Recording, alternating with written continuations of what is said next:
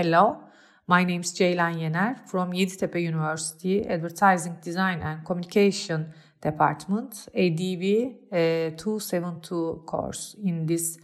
lecture, we work on technical and creative stages of the advertising uh, production process with visual design applications,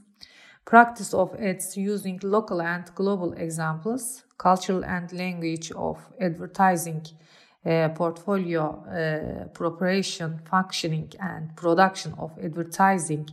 agencies in addition uh, presentation experience will be gained at the end of the semester.